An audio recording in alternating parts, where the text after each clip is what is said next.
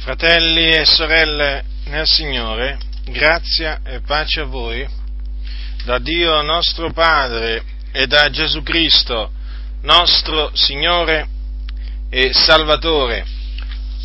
Oggi ho deciso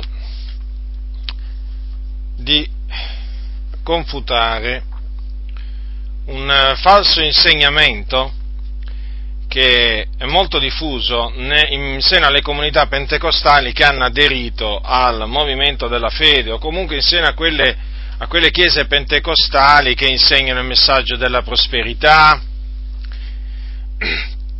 la confessione positiva, il pensiero positivo, insomma sono tutte, sono tutte cose collegate tra di loro in linea di massima queste, queste, menzogne sono collegate tra di loro in, sen, in, seno, a queste, in, in seno, a queste, comunità. Ora, oggi eh, prenderò di mira eh, un insegnamento che ha a che fare con le malattie.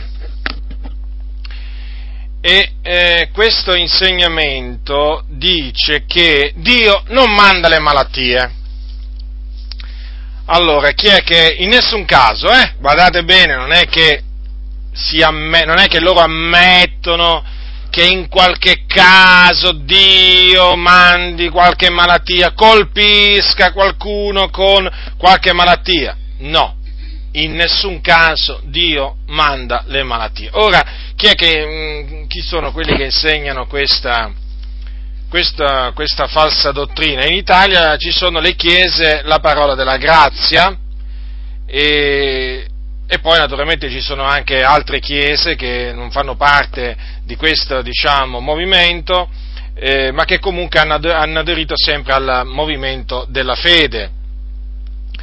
E eh, voi sapete le chiese la parola della grazia fanno capo alla chiesa eh, diciamo madre di Palermo eh, che è condotta da Lirio Porrello e io prenderò proprio alcune affermazioni eh, fatte da Lirio Porrello in un suo libro che si intitola Per le sue lividure sei stato guarito, edizioni Parola della Grazia. Allora, quali sono queste affermazioni?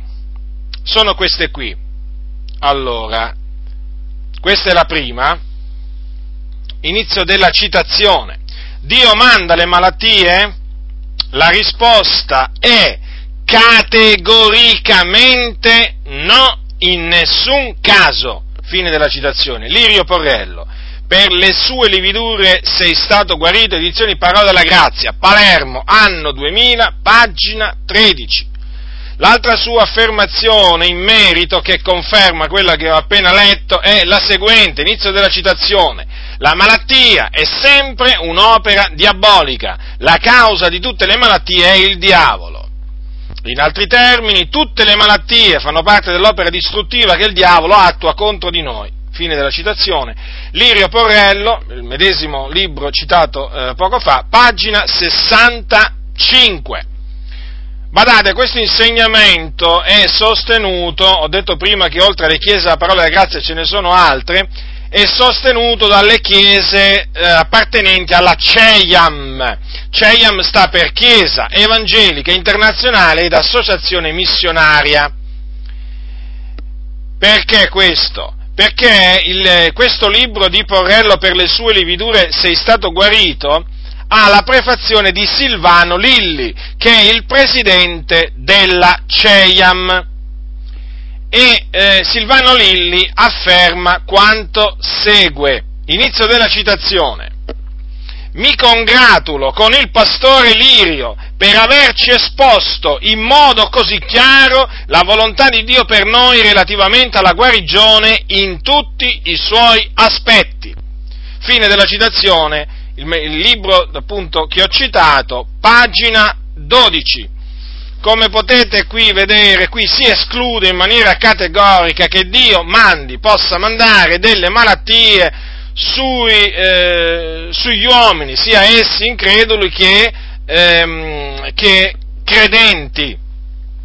Ora, questo insegnamento, lo ribadisco, l'ho detto all'inizio, è falso Ora, in base a che cosa noi dichiariamo un insegnamento falso?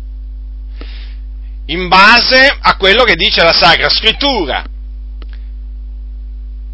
In altre parole, noi ascoltiamo un insegnamento, leggiamo un insegnamento, leggiamo una dichiarazione. La prima cosa che facciamo, naturalmente, è quella di vedere tutto il contesto in cui questa citazione viene fatta, questa affermazione viene fatta, questo insegnamento viene fatto, poi vediamo i passi che vengono citati da chi fa questa affermazione, poi però, naturalmente, cosa facciamo? Andiamo alle sacre scritture e vediamo naturalmente se c'è qualche passo della Bibbia che smentisce quello che abbiamo sentito, o meglio, se ci sono passi della Bibbia che vengono contrastati dall'insegnamento che abbiamo ascoltato. E qui bisogna, di, di, ve lo dico con ogni chiarezza, queste affermazioni sono affermazioni bugiarde. Questi pastori mentono contro la verità e che questo arrivi alle orecchie non solo degli interessati, ma anche di tutte quelle anime che nella loro ignoranza hanno dato retta a questo falso insegnamento e sono quindi rimasti ingannati, sedotti. Qui si deve parlare di seduzione. Perché? Perché come, vi, come poi vi farò notare, questo insegnamento è, diciamo, eh, come, mm, come posso dire, è spiegato quando naturalmente si arriva a certi passi in una maniera molto sofisticata, molto astuta, per fare dire alla Bibbia quello che si vuole. E ve lo dimostrerò. Io parlo con i fatti. E come disse un giorno Gesù, se ho parlato male, dimostra il male che ho detto.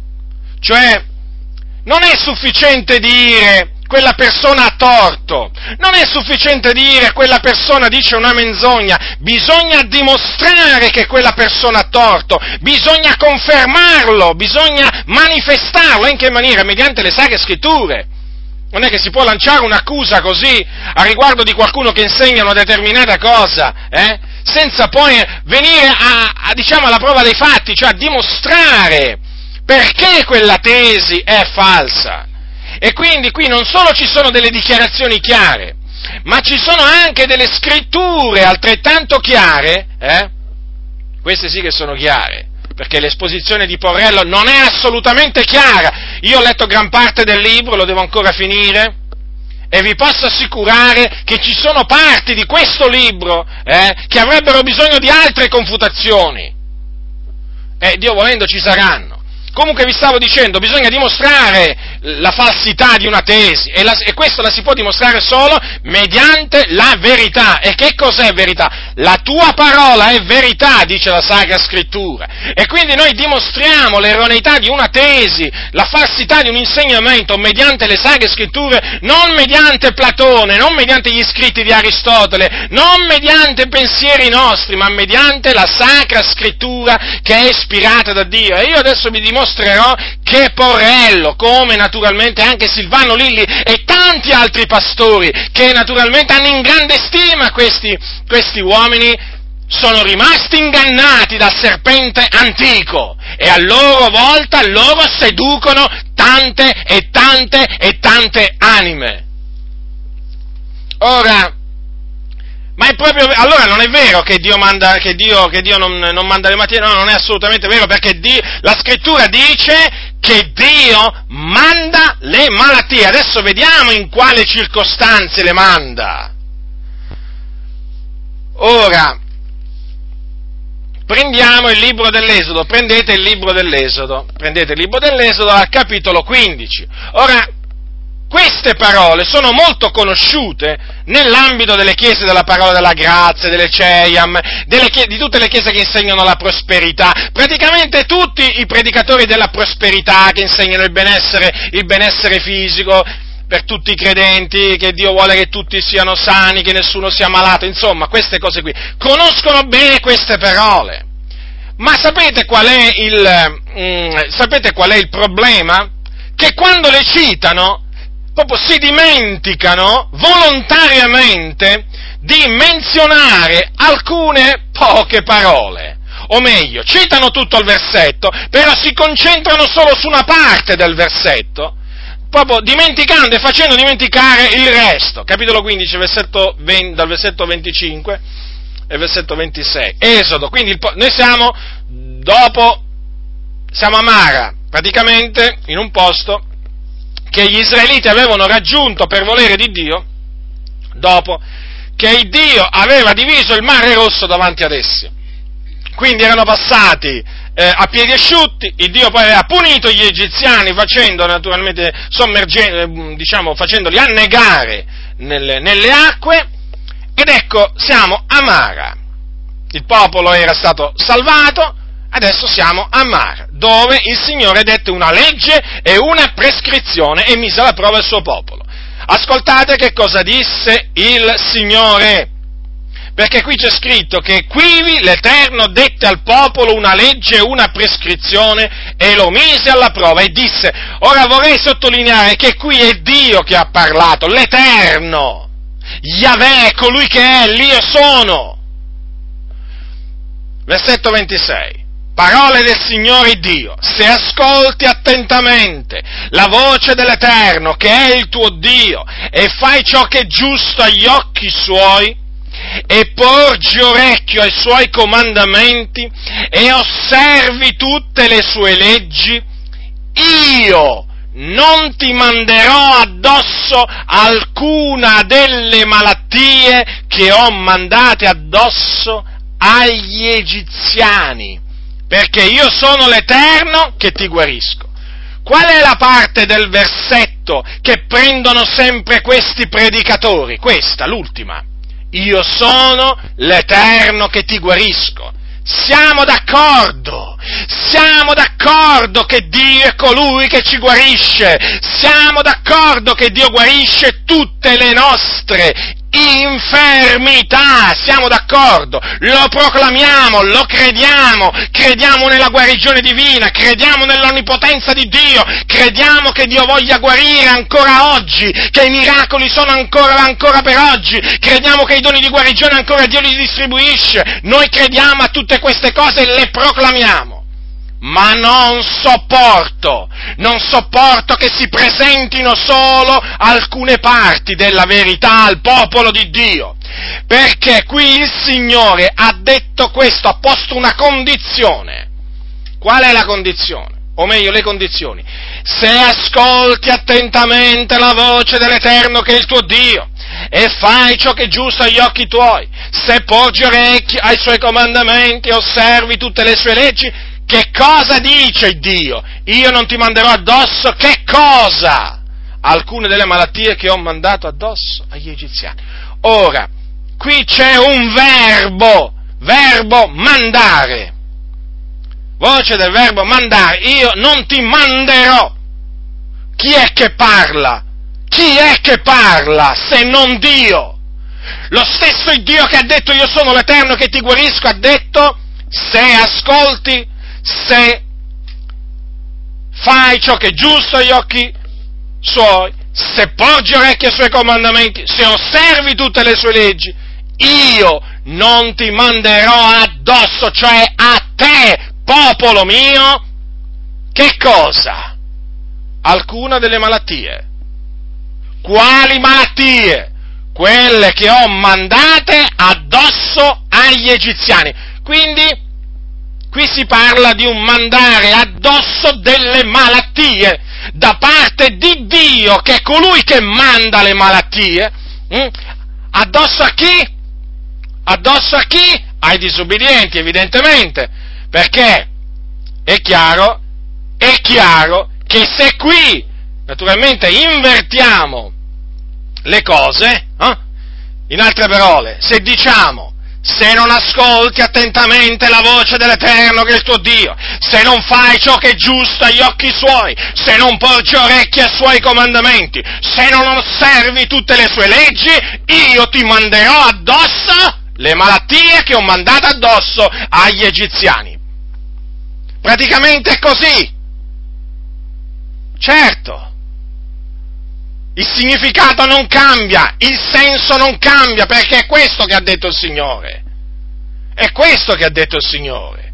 Solo che io in questo caso l'ho voluto presentare con il se non ascolti, per farvi capire appunto che il senso non cambia perché alla fine sempre si tratta di Dio che ha detto che se tu fai una cosa lui non ti manderà addosso, ma che cosa? Le malattie, quali malattie? Quelle che Dio aveva mandato addosso agli egiziani, quindi addosso agli egiziani aveva mandato delle malattie, certo, basta leggere il libro, il libro dell'Esodo, quando Dio colpì gli egiziani con le dieci piaghe, e noteremo che c'è, che c'è la piaga delle ulceri. Sì, la piaga delle ulceri. Chi mandò quelle ulceri? Il diavolo? No, il Dio. Chi colpì gli egiziani con quelle dieci piaghe? Il Dio, l'Eterno, Yahweh. Quindi c'è questa promessa. Ma in questa promessa si dice chiaramente che Dio manda addosso delle malattie nel caso uno si ribella alla sua parola. Non c'è scritto che l'Eterno, non c'è scritto solamente che l'Eterno è colui che ci guarisce. Ora qualcuno potrà dire, ma è possibile? Possibile che, diciamo, eh, i credenti non facciano caso a questa chiarezza della Sacra Scrittura? Sì, è possibile, è possibile perché la seduzione, fratelli del Signore, la seduzione, diciamo, viene perpetrata in questa maniera, cioè, chi ti seduce ti fa vedere una cosa che non esiste o ti nasconde una cosa che esiste nella Bibbia. È la seduzione. E in che maniera? Con l'astuzia, l'astuzia del serpente antico. Ora, qualcuno dirà, vabbè, ma non è possibile che non dicano proprio niente a riguardo di questo mandare addosso malattie. Sì, sì, dicono, adesso vi dico che cosa dice Porrello nel suo, sempre nel suo libro. A pagina 18 del libro che vi ho prima menzionato, ascoltate, ascoltate questa, queste affermazioni, eh, che sono fatte da Porrello per spiegare, a modo suo naturalmente, le parole che vi ho, eh, che vi ho, che vi ho diciamo, citato, citato, prima, cioè Esodo, capitolo 15, dal versetto 25, eh, dal versetto 25 al versetto 26. Ascoltate una parte, diciamo, della sua spiegazione. Ascoltate molto attentamente. Inizio della citazione. Dunque, a tutti coloro che mettevano in pratica i comandamenti erano garantite la salute e la protezione del patto Dio non avrebbe permesso che alcuna malattia si posasse sul loro corpo se solo fossero stati ubbidienti alla sua parola. Fine della citazione, eh? a pagina 18. Ora, notate bene le, le espressioni, le parole usate, come vengono cambiate. Ecco dove sta l'astuzia, nel cambiare, nel cambiare praticamente o nello spiegare certe cose che dice la Bibbia in una maniera da non far eh, emergere quello che è stato, che è stato eh, letto. Infatti, che cosa dice Porrello? Che eh, a tutti coloro che mettevano in guardia i comandamenti Dio non avrebbe permesso che alcuna malattia si posasse sul loro corpo. Che cosa significa Dio non avrebbe permesso che alcuna malattia si posasse sul loro corpo? Come se la malattia è qualche cosa che cammina per i fatti suoi, adesso arriva vicino a un credente e Dio permette o non permette che quella malattia, in, in altre parole, vada addosso al credente. Mi, mi, capite? Cioè è presentato questa, eh, diciamo, è spiegato questo versetto in una maniera, diciamo, astuta. Certo, perché non si parla in questa maniera. Qui non c'è scritto, Dio non disse, Dio non disse, io non permetterò che alcuna malattia si posi sulla tua testa o ti vengo addosso. No, ha detto un'altra cosa detto un'altra cosa, io non ti manderò addosso alcuna delle malattie che ho mandato addosso agli egiziani. Le cose cambiano totalmente. Qui sono chiare nella Sacra Scrittura, ma qui nelle parole di Porello sono offuscate volutamente perché non si deve far credere al popolo che Dio colpisce il popolo suo con delle malattie quando questo si ribella ai comandamenti suoi. Ecco, ecco come viene diluita la parola, annacquata la parola. E poi che cosa ci accusano? Di che cosa ci accusano a noi? Di che cosa ci accusano? di cercare il pelo nell'uovo? E questo sarebbe il pelo nell'uovo, a me se non concesso che sia un pelo, sempre di pelo si tratta e il pelo non si mangia assieme all'uovo. Ma questo non è un pelo, questo non è un pelo. Ora, Capite bene dove sta l'astuzia, quindi? Capite bene come agiscono coloro che vogliono sedurre il popolo del Signore? Perché qui, vedete, fratelli, fratelli del Signore, voi, diciamo, potete magari avanzare l'ipotesi, ma saranno in buona fede, ma non lo fanno apposta. Ma mi volete spiegare come si fa a credere che non lo fanno apposta? Quando qui Dio dice non ti manderò addosso alcuna delle malattie, se tu, diciamo, presta attenzione alla, alla mia voce, e invece loro la mettono in un'altra maniera, la presentano in un'altra maniera. Io non permetterò, cioè praticamente fanno dire a Dio, io non permetterò che alcuna malattia si possa toccare. No, qui le cose non sono dette così. Sono dette chiaramente in un'altra maniera. Dio ha detto, se tu porgi orecchio ai suoi comandamenti, lui non ti manderà addosso alcuna delle malattie che ha mandato addosso agli egiziani. È chiaro? Per noi sì. Quindi io spero che i fratelli che frequentano queste chiese si sveglino pure loro, perché stanno dormendo, hanno dato retta a vani ragionamenti. Non è ammissibile che il popolo di Dio sia ingannato in questa maniera. Non è ammissibile. Ora, ma nella Bibbia ci sono esempi in cui proprio si dice che Dio ha mandato addosso delle malattie a qualcuno, che Dio ha colpito qualcuno con la malattia, ma ci saranno scritte sì o no, sì o no, sì o no? La risposta è sì. A proposito di queste parole, vi vorrei ricordare che nel libro del Deuteronomio, eh, al capitolo, al capitolo 28, ascoltate che cosa dice il Signore, ascolta, perché queste parole in Deuteronomio confermano pienamente le parole appunto che Dio ha detto qui al, alle acque di Mara, al popolo. Dio conferma la sua parola naturalmente. Ascoltate, eh, capitolo 28, versetto 15, dice così. Allora, ma se non ubbidisci alla voce dell'Eterno del tuo Dio se non hai cura di mettere in pratica tutti i suoi comandamenti e tutte le sue leggi che oggi ti do, avverrà che tutte queste maledizioni verranno su te e si compiranno per te. Allora poi comincia naturalmente la serie delle maledizioni. Ascoltate quando si arriva al versetto 27 che cosa dice la Sacra Scrittura versetto 27 del Deuteronomio 28. L'Eterno ti colpirà con l'ulcera d'Egitto. Prima l'ho menzionata l'ulcera d'Egitto, vedete qui ritorna, eh? Con emorroidi, con la rogna e con la tigna, di cui non potrai guarire l'Eterno ti colpirà di delirio, di cecità e di smarrimento di cuore. Allora, fratelli nel Signore, io ritengo che sia anche superfluo per chi ha orecchie per sentire, commentare queste parole, ma sono di una chiarezza, ma di una limpidezza. Avete mai visto il sole splendere veramente allo zenit, a mezzogiorno? Queste parole eh, splendono come il sole quando è proprio a, allo zenith. Ma sono di una chiarezza, anzi t'accecano pure queste parole, sono così chiare che t'accecano, ma queste persone sono state ingannate e io soffro nel vedere, nel sentire che ci sono migliaia di persone che danno retta a questi pastori. Allora cosa dice il Signore?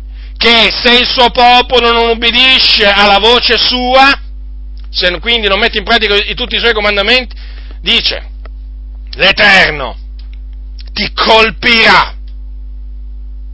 Chi è che colpisce? L'Eterno. Chi è l'Eterno? Yahweh. Ma ti colpirà con che cosa? Con l'ulcera d'Egitto, quindi con una delle malattie che mandò sugli egiziani, con emorroidi, con la rogna e con la tigna. E adesso, e adesso vi leggo pure quest'altra, ve la rileggo anzi, di cui non potrai guarire. Avete notato prima in Esodo cosa c'era scritto?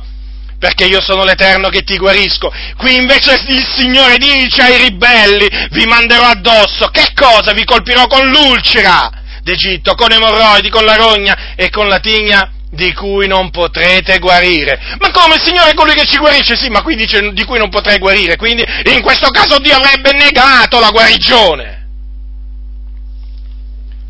È chiaro? Certo che è chiaro. Sono ciance, sono ciance quelle che insegnano la parola della grazia, ciance! È venuta l'ora di smascherare queste ciance, anche quelle, anche quelle che vengono insegnate in mezzo alla parola della grazia. Ci sono dei credenti, ci sono dei credenti, purtroppo anche lì, a cui però non gli interessa quello che dice la Sacra Scrittura, gli interessa quello che dice il loro pastore. Anche se il loro pastore gli dice delle menzogne, loro dicono amen alle menzogne del loro pastore perché oramai fanno parte di un sistema, non vogliono più rinnegare niente di quel sistema. E anche qui lo stesso discorso. Naturalmente di quando naturalmente confuto le falsità delle ali e di altre chiese. Perché? Perché i credenti non hanno amore per la parola, non hanno quel timore di Dio che dovrebbero avere, non hanno quel rispetto per la parola che dovrebbero avere non si studiano di piacere al Signore anziché agli uomini, no, vogliono piacere agli uomini. E quindi, e quindi naturalmente vanno, vanno, dietro a queste ciance. Quindi avete visto, confermate le parole della saga de, de, del Signore. L'Eterno ti colpirà. Ribelle che sei in ascolto, ascoltami. Queste sono parole di Dio, come lo sono io, eh, quelle altre, perché io sono l'Eterno che ti guarisco. L'Eterno ti colpirà se tu ti rifiuti di ubbidire alla sua parola, di, ti rifiuti di fare la sua volontà, di santificarti, di temerlo, ti colpirà, non importa se sei pentecostale, battista, riformato, presbiteriano, chiesa dei fratelli, non importa, l'Eterno ti colpirà. E cosa dice lì la Sacra Scrittura? Di cui non potrai guarire. Attenzione, attenzione ribelli, queste non sono le mie minacce, sono le minacce di Dio, da prendere in seria considerazione appunto perché vengono da Dio. Chiaramente qui non è che vi sto dicendo che se non pagate la decima, eh, il Dio vi colpirà, eh? badate bene, lo sapete bene che cosa insegno riguardo la decima, non è più obbligatorio sotto, sotto la grazia, e naturalmente stesso discorso per il sabato, la circoncisione, tante, eh, naturalmente e tanti altri precetti che fanno appunto parte della legge di Mosè. Naturalmente quando io adesso parlo dei comandamenti, parlo dei comandamenti che Dio ci ha dato tramite Cristo, tramite gli Apostoli. E anche qui, badate, è così. Se ci rifiutiamo di ubbidire a quei comandamenti, il Dio ci colpirà, perché il giudizio ha da cominciare dalla casa di Dio, non da quelli di fuori dalla casa di Dio, la sua casa siamo noi. Quindi massima attenzione a non prendere alla leggera le parole del Signore, i comandamenti che Dio ha dato tramite Gesù, tramite gli Apostoli. Ma sì, ma poi Dio è amore, loro dicono, ma come tu pensi che Dio... No, no, non è che lo penso io, dice la scrittura. Ecco perché in queste comunità sull'adornamento delle donne non si insegna niente, alle sorelle viene, viene concesso di vestirsi come vogliono loro. Il velo non ne parliamo, il velo, nelle chiese della parola della grazia, vietato insegnarlo. Ma, ma è inconcepibile, mettersi a insegnare che una donna pre, deve pregare col velo o profetizzare col, col capo coperto. Ma diciamo che assolutamente non, non, è ammissibile parlare di queste cose. E quindi le sorelle vengono, vengono indotte a trasgredire questo comandamento. Ascoltatemi voi della parola della grazia, questo è un comandamento, sorelle, che frequentate queste chiese, questo è un comandamento non è qualcosa di opzionale, non è qualcosa che potete o non potete, o non potete fare, o diciamo siete liberi di accettarli, no, no, questo è un comandamento. Quando pregate o profetizzate dovete avere il capo coperto da un velo, altrimenti disonorate il vostro capo che è l'uomo. Lo so che queste cose non vi sono state insegnate, ma è quello che insegnavano gli apostoli e quello che dice la Sacra Scrittura. I gioielli addosso non li dovete tenere addosso, perché la Bibbia lo dice. Le minigonne, le, le, le vesti attillate, e tutto quello, diciamo, di inverecondo che vi mettete addosso, non, è, non, avete l'autorizzazione da parte di Dio, avrete forse l'autorizzazione e il permesso dei vostri pastori ma non avete l'autorizzazione a vestirvi in questa maniera dalla Sacra Scrittura. Dovete andare a prendere i vostri pantaloni, i vostri pantaloncini, le vostre minigonne, le vostre vesti attillate, le vostre vesti scollate, i vostri gioielli, andarli a buttare. Questo dovete fare per piacere a Dio. Questo è quello che comanda il Signore. Ma d'altronde, vi è stato detto d'altronde che queste non sono cose che concernono, non ci concernono o non vi concernono. Poi naturalmente discorso simile anche riguardo ai fratelli. E che cos'è che non gli viene permesso? Che cos'è che non gli viene permesso di fare ai fratelli? Bah, cioè oramai in quelle chiese lì, oramai a livello proprio, a livello di proprio, eh, come si dice, ornamento esteriore eh? ma sia per quanto riguarda l'uomo che perdona, ma non si, non si vede più la differenza che c'è tra i credenti e quelli del mondo, assolutamente. Stessa cosa. Stessa cosa, stesso, proprio, stesso modo di vestire, di atteggiarsi, ma è così, è evidente. È evidente questo, ma d'altronde viene presentato un Dio che è soltanto amore, un Dio che non manda le malattie, beh, che volete? Che i fratelli si intimoriscono. E di, che, e di chi devono temere? Ma chi devono temere? Un Dio che non manda le malattie, ma un Dio che non manda le malattie, voglio dire, non è da temere. Eh, è un Dio buono. È un Dio che anche se tu trasgredisci i suoi comandamenti, alla fine non ti manda le malattie, stai tranquillo. Eh, più chiaro di così, come, dice la, eh, come, diciamo, come dicono loro. Ora, volevo dire, ma ci saranno degli esempi nella Sacra Scrittura che confermano appunto che Dio colpisce con la malattia? Sì, sì, ci sono. Eh, cominciamo, cominciamo, ne voglio, diciamo, citare alcuni. Cominciamo da Maria. Maria, sorella di Mosè, Maria, sorella di Mosè, capitolo 12 dei numeri. Allora, capitolo 12 dei numeri. Allora, voi sapete che Mosè aveva eh, come fratello Aaron e come sorella Maria o Miriam. Che cosa avvenne? Che Aaron e, eh, Aaron e Maria parlarono contro, contro, contro, Mosè. Perché? Perché si era preso una moglie cuscita, cioè etiope. Capitolo 12. Mosè ed Aaron, da versetto 1, Mosè ed Aaron parlarono contro Mosè a cagione della moglie cuscita che aveva preso, poiché aveva preso una moglie cuscita. E dissero, l'Eterno ha egli parlato soltanto per mezzo di Mosè, non ha egli parlato anche per mezzo nostro, e l'Eterno lo udì.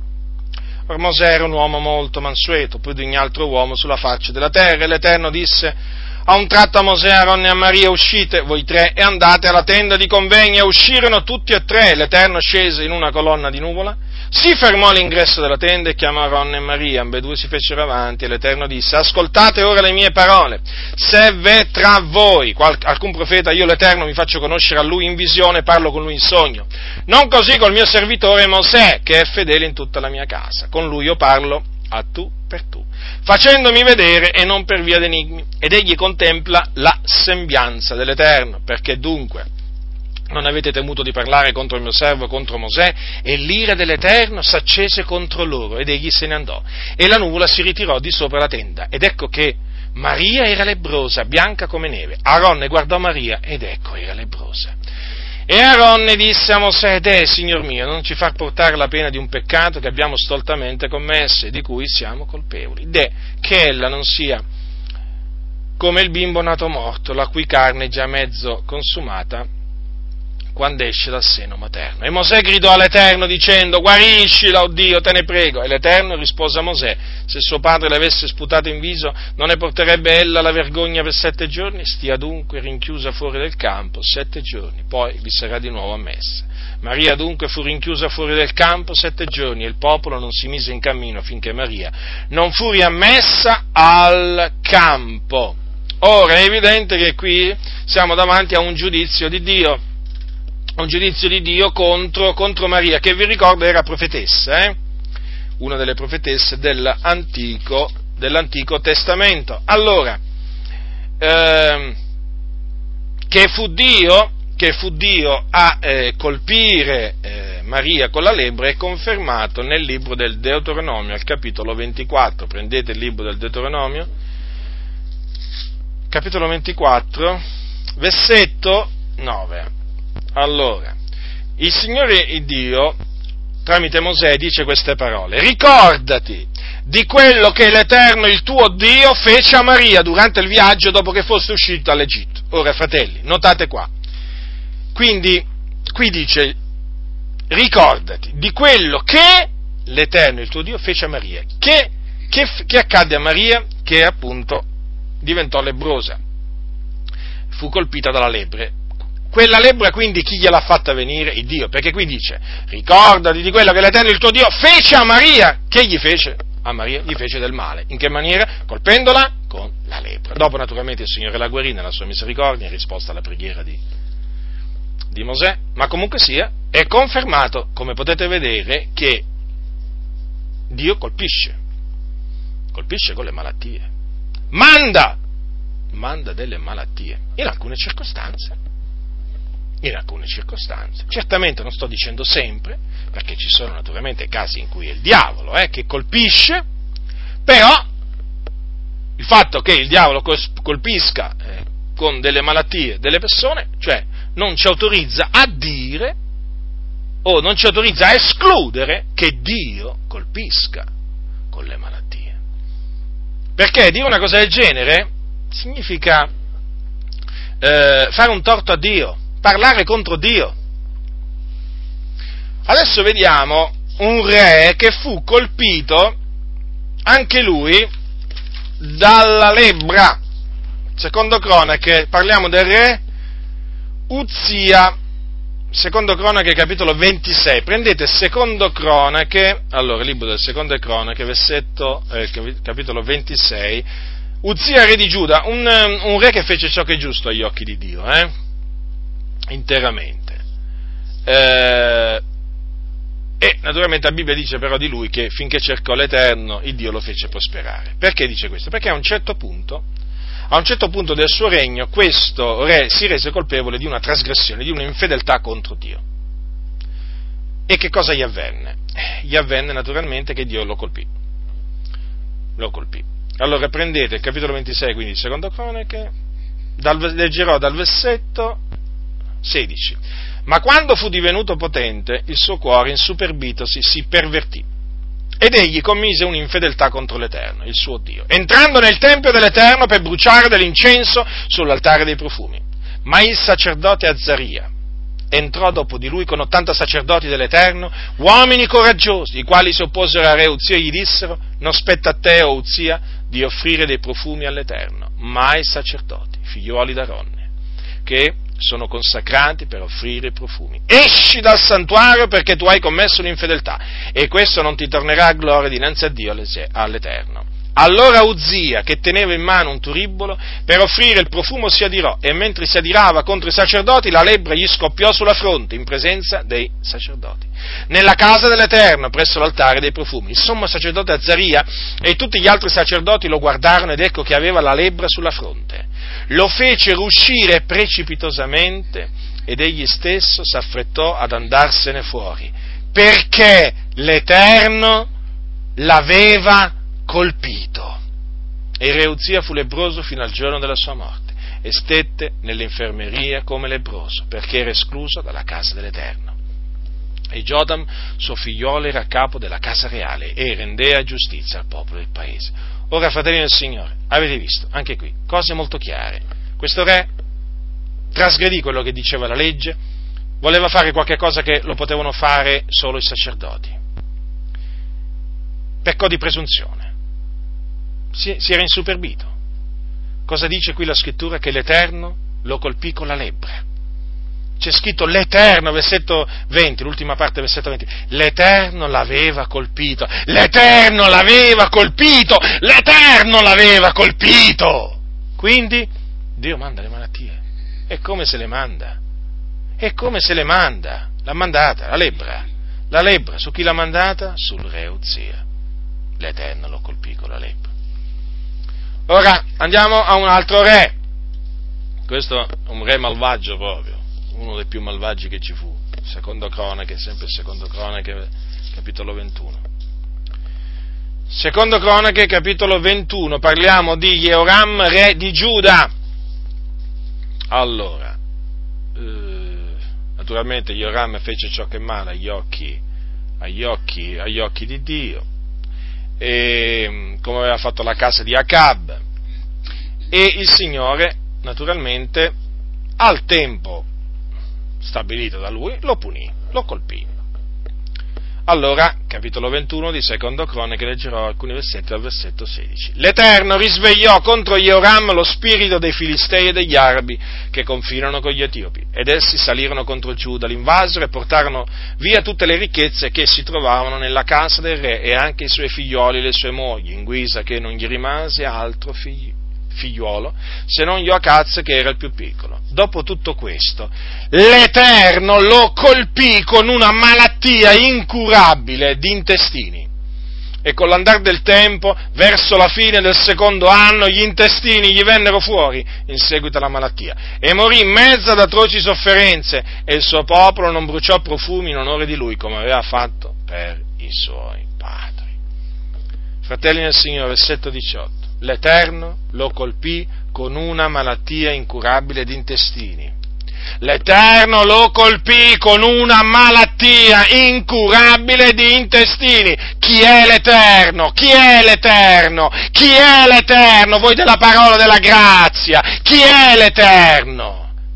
L'Eterno è Yahweh, colui che è l'Io sono, il Padre del nostro Signore Gesù Cristo, colui che ha detto io non muto. E quindi voi non potete insegnare queste menzogne, dovete smettere immediatamente di insegnare queste menzogne, perché l'Iddio Onnipotente di cui parla la Sacra Scrittura è un Dio che colpiva e che colpisce ancora oggi con delle malattie che talvolta possono essere curabili, ma spesso sono incurabili. E chi colpisce? Colpisce i ribelli.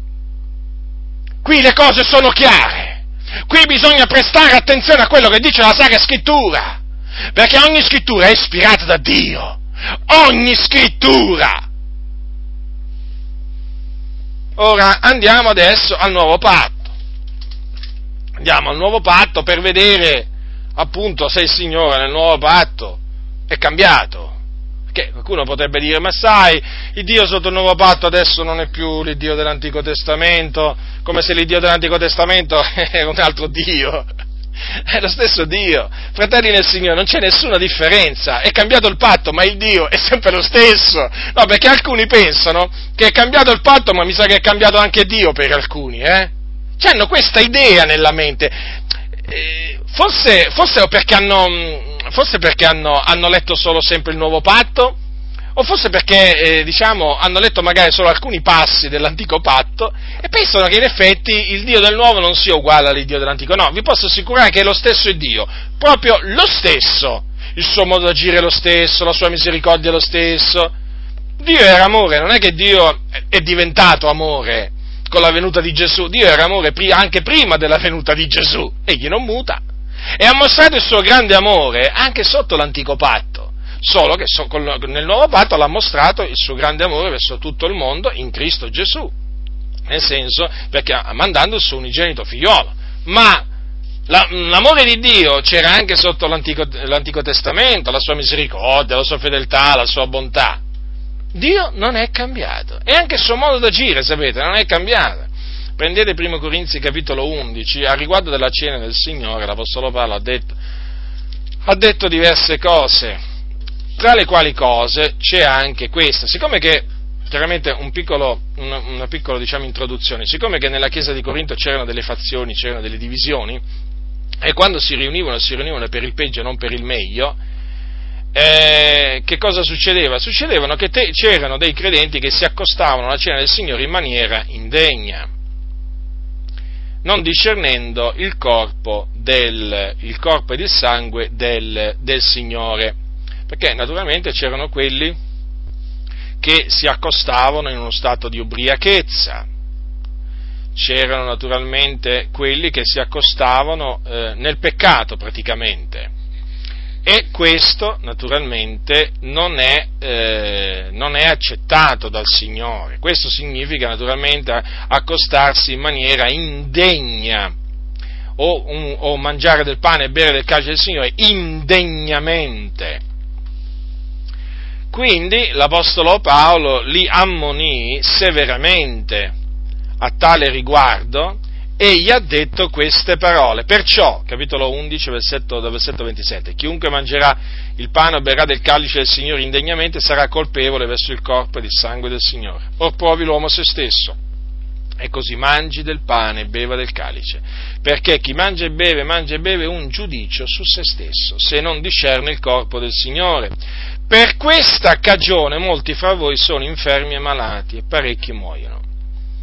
Ora, se esaminassimo noi stessi non saremmo giudicati, ma quando siamo giudicati siamo corretti dal Signore, affinché non siamo condannati col mondo. Dunque, come potete vedere, nella Chiesa di Corinto molti credenti, credenti, erano colpiti da Dio, o meglio giudicati da Dio, con la malattia e anche con la morte, perché naturalmente Dio fa anche morire. Eh? Dio fa, è colui che fa vivere, colui che fa nascere e colui che fa morire. E qui dice la scrittura molti fra voi, per questa ragione, per quale ragione dunque? Perché si accostavano in maniera indegna al pane e al calice del Signore. E questo equivaleva a tirarsi un giudizio su di sé. Il giudizio di chi era? Il giudizio di Dio. Infatti dice, ora se esaminassimo noi stessi, ecco perché l'Apostolo Paolo dice, provi l'uomo se stesso, prima naturalmente di accostarsi, no? cioè esaminare se stesso, eh? Poi dice, non saremmo giudicati. Cosa significa non saremmo giudicati? Cioè non saremmo puniti dal Signore, che poi la sua punizione è una correzione. Infatti poi Paolo dice, ma quando siamo giudicati, siamo corretti dal Signore. Vedete, notate bene, eh? siamo giudicati, quindi il giudizio ce lo deve infliggere qualcun altro. E chi ce lo infligge? Il diavolo? No, ce lo infligge il Signore. Infatti dice, ma quando siamo giudicati siamo corretti dal Signore. Notate dunque, ancora una volta è evidente che il Signore colpisce, colpisce con malattie i disubbidienti, i disubbidienti. Ora, vi vorrei leggere qualche cosa che dice Lirio Porello commentando queste parole dell'Apostolo Paolo. Quelle, mm, queste qua, le parole. Per questa ragione siete infermi, malati e molti muoiono, eh, perché non discendete il corpo del Signore. Vi voglio leggere queste parole per farvi capire ancora una volta, cioè, come le cose vengono spiegate malamente, ma volutamente volutamente, qui non è un qualche cosa così, un errore che può succedere a chiunque quando scrive, no? Mi può succedere pure a me di scrivere, non lo so, io a posto di amore amare, eh, a posto di eh, moro mora, capite? Questi sono errori, anche magari un errore, qualche errorino un po' più grave, può capitare, fratelli, come anche nel parlare, nella moltitudine delle parole non manca la colpa, sapete? Quando si scrive tanto quando si parla tanto, si commette sempre qualche errore nell'esprimersi. Ma qui è un'altra cosa, perché qui si tratta di una spiegazione che viene data a un passaggio della Sacra Scrittura. È una spiegazione, quindi ha un inizio eh, e c'ha, c'ha, un, c'ha, una fine, eh, c'ha un senso la spiegazione. E quindi è un qualche cosa di premeditato. Ascoltate, a pagina 36 di quel, del libro, no? eh, per le sue lividure sei, sei stato guarito. Allora, inizio della citazione naturalmente lui prima cita le parole dell'Apostolo Paolo, no? Quelle lì, mm, per questa ragione siete infermi malati e molti muoiono. Poi cita un, eh, un passaggio dall'Esodo che dice io allontanerò la malattia di mezzo a te e farò completo il numero dei tuoi giorni. Poi ecco arriva la sua, la sua spiegazione, ascoltate, eh? Inizio della citazione, Dio non può mentire, Paolo stava dicendo ai Corinzi che non dipendeva dalla volontà di Dio se nella loro chiesa molti erano malati e molti ancora morivano. Ma da loro, infatti, Dio ha sempre voluto e vorrà sempre che tutti siano guariti. Fine della citazione, pagina 36. Ci avete capito qualcosa? Ma io penso veramente di no. O meglio, uno capisce qualche cosa, però capisce quello che non vuole dire l'Apostolo Paolo. Allora, Ascoltate quanto diciamo sia sofisticato, diciamo, sofisticata questa, questa, spiegazione. Dio non può mentire, beh certo, Dio non può mentire, siamo d'accordo, Dio è verace e di fatti, eh, e di fatti prendiamo promesse, qualsiasi promessa del Signore come una promessa fedele e verace, tra cui anche quella io allontanerò la malattia di mezzo a te e farò completo il numero dei tuoi giorni. D'accordo, siamo d'accordo. Però, quando naturalmente Porrello dice, Paolo stava dicendo ai Corinzi che non dipendeva dalla volontà di Dio se nella loro chiesa molti erano malati e molti ancora morivano. Ora, qui bisogna chiarire poi dice, ma da loro. Qui bisogna chiarire, chiarire le cose, perché messe in questi, messe in questi termini fanno capire tutt'altra cosa. Allora, eh, fanno capire naturalmente quello che vogliono loro far capire. Cosa significa che il fatto che erano malati non dipendeva dalla volontà di Dio? Non dipendeva dalla volontà di Dio che molti eh, morivano. Che cosa significa? che non era Dio che li colpiva con delle malattie che li faceva morire. È evidente. E eh beh, è evidente. Quindi non dipendeva dalla volontà di Dio, ma dalla volontà di quelli là. Allora a questo punto bisogna, bisogna, bisogna dire, ma queste malattie, ma chi le mandava? Ma chi le mandava queste, ma questa morte chi la faceva, chi la faceva arrivare? Cioè, perché quelli a un certo punto, molti credenti, si ritrovarono malati. Perché a un certo punto molti credenti là a Corinto morirono. Perché? Cioè, voglio dire, non è che si creavano le malattie loro, no? O si ammazzavano loro. No, non può essere questo. Allora, non, dipende, dice, non dipendeva dalla volontà di Dio. Perché? È evidente, perché loro dicono che Dio vuole, vuole, eh, vuole che tutti siano sani eh, e che tutti siano guariti. Quindi lui un po' naturalmente si è trovato costretto a, diciamo, imbastire questo discorso, naturalmente, che crea una confusione che non finisce più. Ora, è chiaro che quei credenti eh, si erano ribellati a Dio, ma è altrettanto chiaro, è altrettanto chiare, che quelle malattie che gli piombarono addosso ai disubbidienti e quella morte che gli piombò addosso, e gli piombò addosso per volere di Dio. Perché qui Paolo dice, nella scrittura, dice, quando siamo giudicati siamo corretti dal Signore. E questo giudizio e questa correzione che viene impartita dal Signore, Paolo la mette in relazione, in relazione a quello che ha spiegato pro, eh, po, poco prima per questa ragione, a quello che ha detto poco prima, cioè per questa ragione molti, molti fra voi sono infermi e malati e parecchi muoiono, non solo. Quando poi eh, più avanti dice così, se qualcuno ha fame mangia a casa, onde non vi aduniate per attirare su voi un giudizio. Quale giudizio? Da chi viene questo giudizio? Se non dal giusto giudice? Il giudizio non ha forse cominciare dalla casa di Dio? Eh, quindi e chi è il giudice? È Dio. E quindi il giudizio viene da Dio. Quindi questa spiegazione che troviamo a queste parole nel libro di Porel è una spiegazione sbagliata, fuorviante, fuorviante. Perché? Perché è chiaro, è chiaro che Dio volle colpirli con la malattia, Chiaramente qui c'è scritto siamo corretti dal Signore quando siamo giudicati e quindi c'è in quel caso una volontà che Dio mette in atto, la volontà di correggere, di giudicare il suo popolo con la malattia, con la morte, come appunto a lui, a lui piace. E quindi dipende sì dalla volontà di Dio. E ci mancherebbe altro. Siamo d'accordo che quelli erano ribelli, che non volevano fare la volontà di Dio, siamo d'accordo ma dobbiamo essere naturali, dobbiamo riconoscere anche che qui fu per volontà di Dio che quelli furono colpiti. Eh, voglio dire, ma se non cade a terra un passero solo senza il volere del Padre nostro, un passero solo, l'ha detto Gesù queste parole, eh? Cioè, voglio dire, ma com'è possibile pensare che qui non dipendeva dalla volontà di Dio? Che gli, gli, gli cadevano le malattie addosso, gli piombavano le malattie addosso a questi credenti? La morte! Come si fa a dire queste cose? Dipendeva sì dalla volontà di Dio. Vedete, fratelli, cosa, cosa, significa mettersi a insegnare delle falsità? Che poi bisogna correre ai ripari e andare naturalmente a insegnare altre falsità. le cose si ripetono dovunque così, fratelli nel Signore. Nel momento in cui si nega una parte della parola di Dio, poi bisogna per forza negare altre parti della parola di Dio.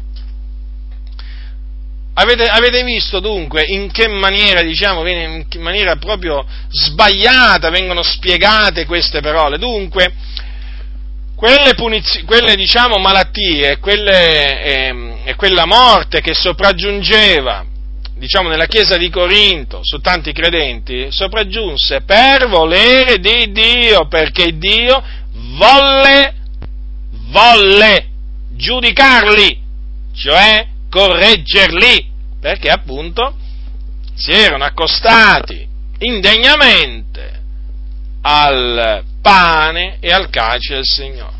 Molto chiaro, fratelli del Signore, la Sacra Scrittura. Eh? Dunque l'abbiamo visto in tutti questi casi, la malattia fu un giudizio di Dio, è mandata per punire delle trasgressioni.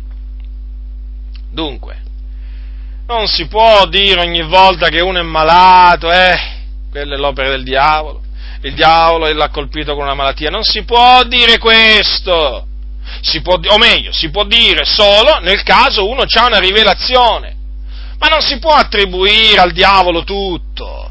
Ma qui va a finire che attribuiamo al diavolo pure i terremoti fra poco. C'è già qualcuno che lo fa, eh? C'è già qualcuno che lo fa. Trema la terra? È il diavolo. Il diavolo si è messo pure a, tre- a far tremare la terra. Arriva un fulmine su, su qualcuno e lo ammazza? È il diavolo. Arriva un'alluvione? È il diavolo. Che altro ancora? Che c'è ancora? La siccità, la carestia? Ma, ma, ma chi vuoi che sia? È il diavolo tutto si scarica, in certe comunità si scarica tutto sul diavolo, ma non è così, non è così, le carestie le manda il Signore. Perché? Perché Dio che eh, comanda le nuvole di andare in questo e in quell'altro posto e gli comanda di versare l'acqua sulla terra. È Dio, è Dio che dà gli ordini alle nuvole e all'acqua, come anche alla neve. Quindi l'acqua e la neve non è che cadono dal cielo così, per loro volontà, no, no, assolutamente, per volontà di Dio. E quindi l'acqua non cade sulla terra, non cade sulla terra quando Dio non vuole farla cadere. Terremoti? Terremoti li manda Dio. Per l'ira di Dio trema la terra. Geremia capitolo 10, per l'ira sua, trema la terra, quale ira? Di chi? Dell'Eterno, l'unico vero Dio. Il diavolo non c'entra niente. I fulmini? I fulmini. La Bibbia dice che Dio si riempie la mano di fulmini e li lancia contro i suoi avversari. Dio! Libro di Giobbe. Diavolo, non c'entra niente. E voglio dire, e quindi vedete, bisogna stare attenti, perché qui a, a furia di dire che questo fa il diavolo, questo fa il diavolo, questo fa il diavolo, qui ci si dimentica poi di quello che fa Dio. E difatti in questi ambienti si sente sempre parlare di quello, di quello che fa il diavolo cioè, o meglio, eh, ah, eh, diciamo, è arrivato qualcosa di negativo, è il diavolo. Non si dice mai Dio punisce, Dio giudica, Dio castiga! No, Dio amore, no, Dio non fa morire nessuno, no, no, no, no, no. Dio è buono, fratello, Dio è buono. E chi ha fatto morire Anania e Safira? Chi ha fatto morire Anania e Safira? Perché mentirono, perché si accordarono a tentare lo Spirito del Signore? Chi li ha fatti morire? Il diavolo? Non mi risulta. Non mi risulta, capitolo 5 degli Atti degli Apostoli, a me risulta che fu Dio a farli morire. Fu una punizione di Dio. E chi colpì quel re di nome Roda quando non dette gloria a Dio? Eh? Chi colpì? Chi colpì? Fu un angelo di Satana forse? Mi sa che è stato un angelo di Satana, perché qui ormai tra demoni, angeli di Satana e il diavolo, oramai qua ci si è dimenticati pure che esistono pure gli angeli di Dio che esercitano i giudizi dell'Iddio vivente. Capitolo 12. Si parla del re Erode e questo uomo, questo uomo un giorno, un giorno, dice così, nel giorno fissato Erode, indossato l'abito reale, postosi a sedere sul trono, li arringava pubblicamente, arringava i tiri sidoni, eh? Allora, mm, li arringava pubblicamente. E il popolo si mise a gridare, voce di un Dio e non d'uomo in quell'istante un angelo del Signore lo percosse perché non aveva dato a Dio la gloria e morì roso dai vermi. Qui non c'è scritto un angelo di Satana, ci sono eh, gli angeli di Satana, però qui c'è scritto che fu un angelo del Signore a percuoterlo. E c'è scritto anche la ragione, perché non aveva dato a Dio la gloria. E poi cosa c'è scritto? Morì roso dai vermi. Avete visto la fine che gli ha fatto fare Dio a quel re? E poi dobbiamo andare all'Apocalisse? Eh, il tempo verrebbe meno se dovessimo cominciare a spiegare tutte, tutte le piaghe, tutti i giudizi che Dio manderà sui, sul mondo degli empi. Ma tremendi giudizi. Ora voglio dire, voglio dire, siamo d'accordo, in alcuni casi certe malattie veramente sono opera del diavolo, perché è veramente lui che colpisce con la malattia. Naturalmente abbiamo un esempio di questo nel libro di Giobbe. Eh? Però tenete presente che in quel caso fu un giusto ad essere colpito, non un empio, attenzione, un giusto, il giusto Giobbe, un uomo che temeva Dio, fuggiva al male, e eh, fu colpito, fu colpito da, eh, da Satana, naturalmente col permesso di Dio perché c'è scritto, l'Eterno disse a Satana, capitolo 2, versetto 6, ebbene esso in tuo potere soltanto rispetto alla sua vita. E Satana si ritirò dalla presenza dell'Eterno e colpì Giobbe di un'ulcera maligna, dalla pianta dei piedi al sommo del capo. Ecco, vedete, in questo caso c'è scritto che fu Satana, però vedete col permesso di Dio, a colpire Giobbe, il giusto Giobbe con un'ulcera maligna. Eh, però non è sempre così, lo abbiamo visto, ci sono casi, abbiamo visto come proprio Dio che colpisce Dunque bisogna sempre stare attenti a non attribuire né tutte le malattie al, diciamo, al diavolo e neppure tutte le malattie chiaramente a Dio. È evidente questo, no? Ci sono casi in cui un, si tratta di un giudizio di Dio, di una punizione di Dio, proprio chiaro, eh? Per misfatti, fornicazione, adulterio, ubriachezze, menzogne, e così via. Eh, e poi ci sono casi in cui è Satana, sì, è Satana a colpire con, eh, con la malattia e talvolta si usa di spiriti maligni per colpire di una certa malattia delle persone. Ne abbiamo degli esempi nei Vangeli, per esempio. Nei Vangeli al giorno di Gesù c'erano persone che erano mute e sorde perché avevano uno spirito muto e sordo. Sì, proprio così. Proprio ci sono casi di mutismo e di sordità che sono provocati da demoni. Sì, sì, da demoni. Infatti dice la scrittura quanto segue. Dice così. Allora, se voi prendete Marco, allora, la, la, la guarigione. Allora, qui è chiamata la guarigione di un fanciullo epilettico. Comunque, capitolo 9 di Marco dice così: E Gesù, vedendo che la folla accorreva, sgridò lo spirito immondo, dicendogli: Spirito muto e sordo, io te il comando, esci da lui e non entrare più in lui. E lo spirito, gridando e straziandolo forte, uscì e il fanciullo rimase come morto. Perché quasi tutti dicevano è morto, ma Gesù lo sollevò ed egli si in piedi. Si, si rizzò in piedi. Notate che qui a questo ragazzo aveva uno spirito muto e sordo, quindi era muto e sordo quel ragazzo, non diciamo eh, per una malattia, chiamiamola così, no? come, come, si sa, no? sono le malattie, ma perché in lui c'era uno spirito muto, uno spirito maligno, muto e sordo. E quando in questi casi allora la persona viene guarita solamente nel momento in cui lo spirito maligno viene cacciato.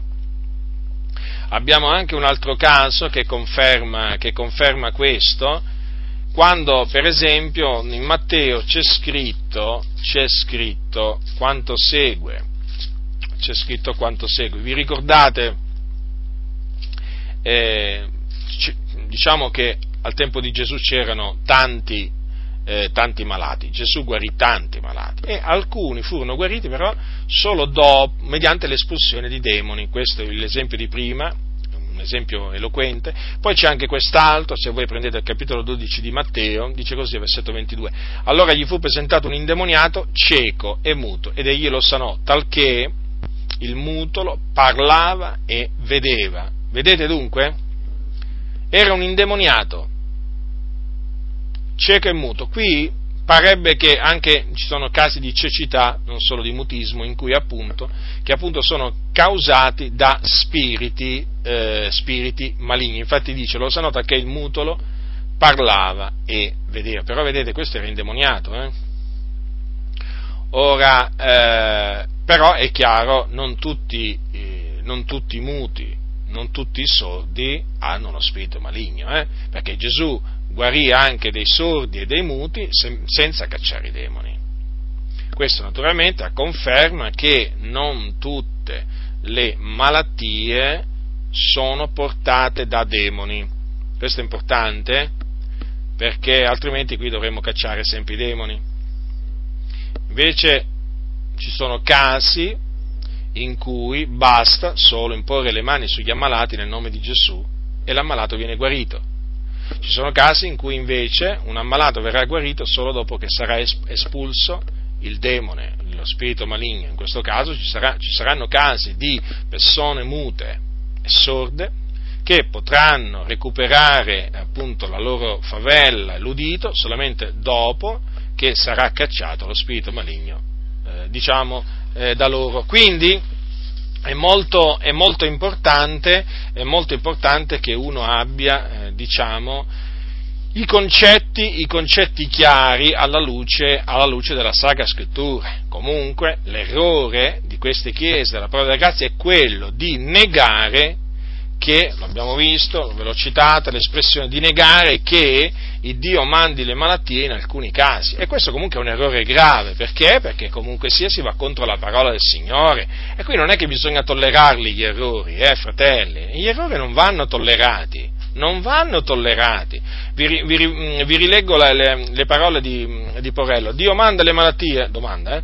La risposta è categoricamente no, in nessun caso. Beh, chiaramente, dinanzi a queste affermazioni non ho potuto, a, non ho potuto fare altro che, eh, naturalmente, eh, confutare questa, questa affermazione e questo insegnamento. Naturalmente il mio desiderio il mio desiderio e la mia speranza è che anche in questo caso un giorno si possano ravvedere rientrare in loro stesso, da Porrello e poi naturalmente tutti coloro che hanno dato retta a questi insegnamenti. Il mio desiderio è sempre questo, non cambia. Chiaramente, ehm, lo ribadisco, quando si confuta io capisco che un credente che ha in grande stima il suo pastore eh, o quella comunità che frequenta si possa sentire turbato, disturbato, però eh, l'errore è l'errore, l'errore va confutato, uno non è che confuta l'errore perché ce l'ha con quel pastore, assolutamente, io non ho niente di personale e poi quando anche avessi qualcosa di personale, non,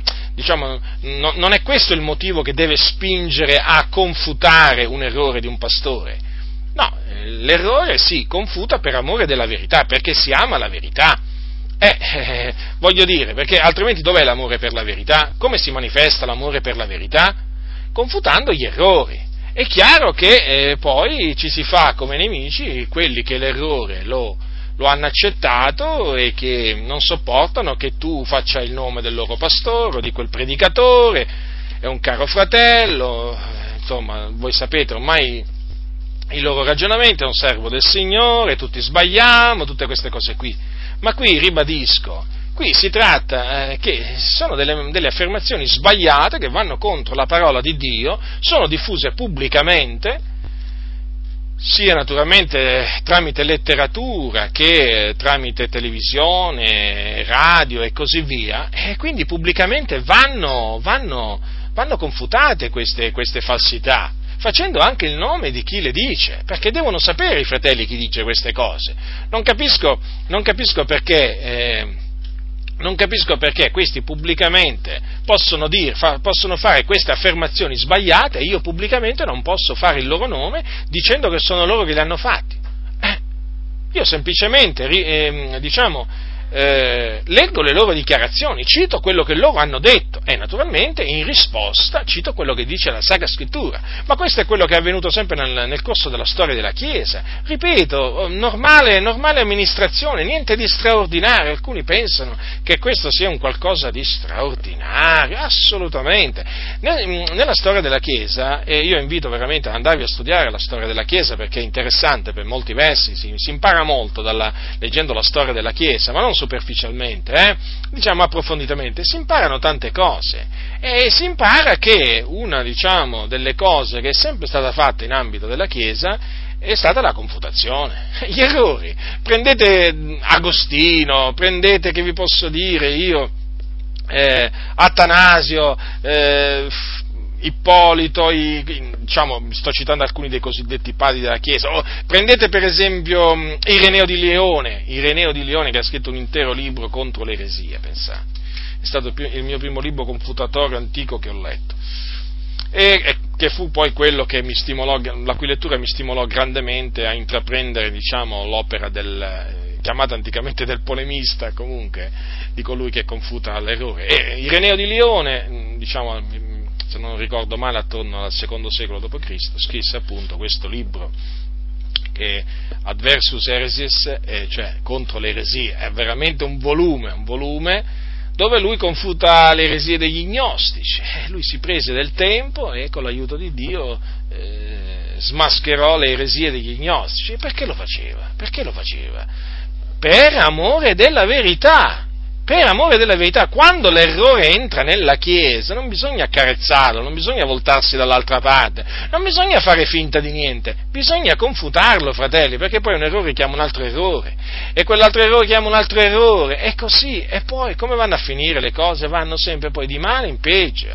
C'è bisogno di chi, mm, di chi parla e di chi eh, confuta pubblicamente, non solo naturalmente privatamente, pubblicamente queste, queste cose. Coloro a cui Dio ha dato questa, questa capacità lo devono, lo devono, fare, lo devono fare per amore di, per amore di Cristo. Quindi comunque sia, tutto questo si fa nella speranza, nella speranza che in queste chiese Dio dia veramente di, a quanto più credenti possibile di rientrare in loro stessi e di riconoscere, di riconoscere la verità. Eh, certamente in, in, queste, in, queste, affermazioni, in, seno alle chiese della parola della grazia, bisogna dire che si insegna il falso, cioè proprio in merito a questo, eh, in merito a questo argomento si insegnano delle falsità Chiaro, non è che tutto quello che dicono sulla guarigione è, eh, è, falso, però il discorso è che assieme alla verità viene mescolata la menzogna e viene, devo dire, mescolata abilmente. Quindi bisogna separare, separare la menzogna dalla verità. Purtroppo però quando la menzogna viene messa assieme alla verità, poi la verità si guasta, eh, si guasta. Comunque, fratelli nel Signore, ribadisco il mio desiderio, la mia speranza è che quei credenti che appunto frequentano le, le chiese della parola della grazia riconoscano appunto la verità e abbandonino queste ciance, queste, queste menzogne secondo cui appunto Dio non manda le malattie in nessun, in nessun caso. Del resto, che vi dirò?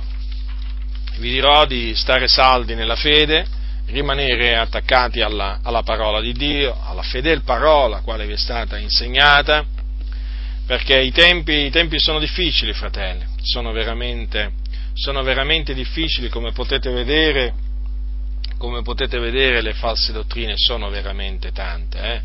sono veramente tante. Devo dire una cosa, lo dico spesso questo quando parlo con i fratelli, che io quando mi sono convertito non avrei mai immaginato, non avrei mai immaginato che un giorno avrei dovuto confutare tutte queste false dottrine, non l'avrei mai immaginato.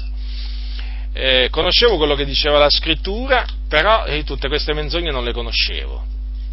E nel corso del tempo, naturalmente, essendo venuto a conoscenza di tutte queste false dottrine, Poi è chiaro che conoscendo le sacre scritture in me è sotto il grande desiderio appunto di smascherare queste, queste false dottrine. E grazie a Dio per come veramente mi ha, dato, mi ha dato questa capacità, mi ha dato la grazia di farlo.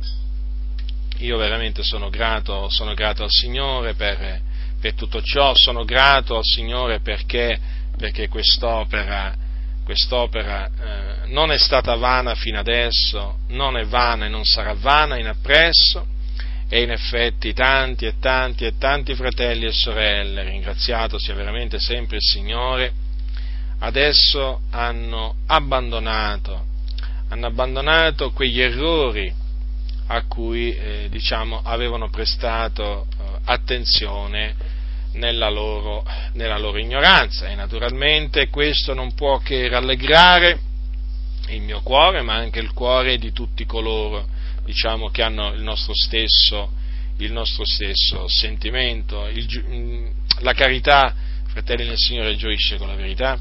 Poi ricordatevi anche che se un membro è onorato, tutte le membra gioiscono con lui. E quindi, diciamo, che siamo veramente contenti, grati contenti nel Signore, grati al Signore per come il Signore ha aperto la mente e continua a aprire la mente a tanti credenti per fargli intendere le scritture. E quando Dio apre la mente per far intendere le scritture, fratelli, gli errori vanno via, vanno via, arriva la verità e eh, la verità prende il posto dell'errore, succede così, eh. prima dove c'era l'errore, l'errore va via, eh, viene preso il posto dalla verità. E naturalmente, come disse Gesù, conoscerete la verità e la verità vi farà liberi. Quanto è preziosa questa, questa libertà che abbiamo ottenuto mediante la conoscenza della verità. Fratelli del Signore, ritenete la conoscenza la conoscenza della verità, perché è solo tramite di essa, è solo tramite di essa che si può vivere veramente liberi. La grazia del Signore nostro Gesù Cristo sia con tutti coloro che lo amano con purità incorrotta.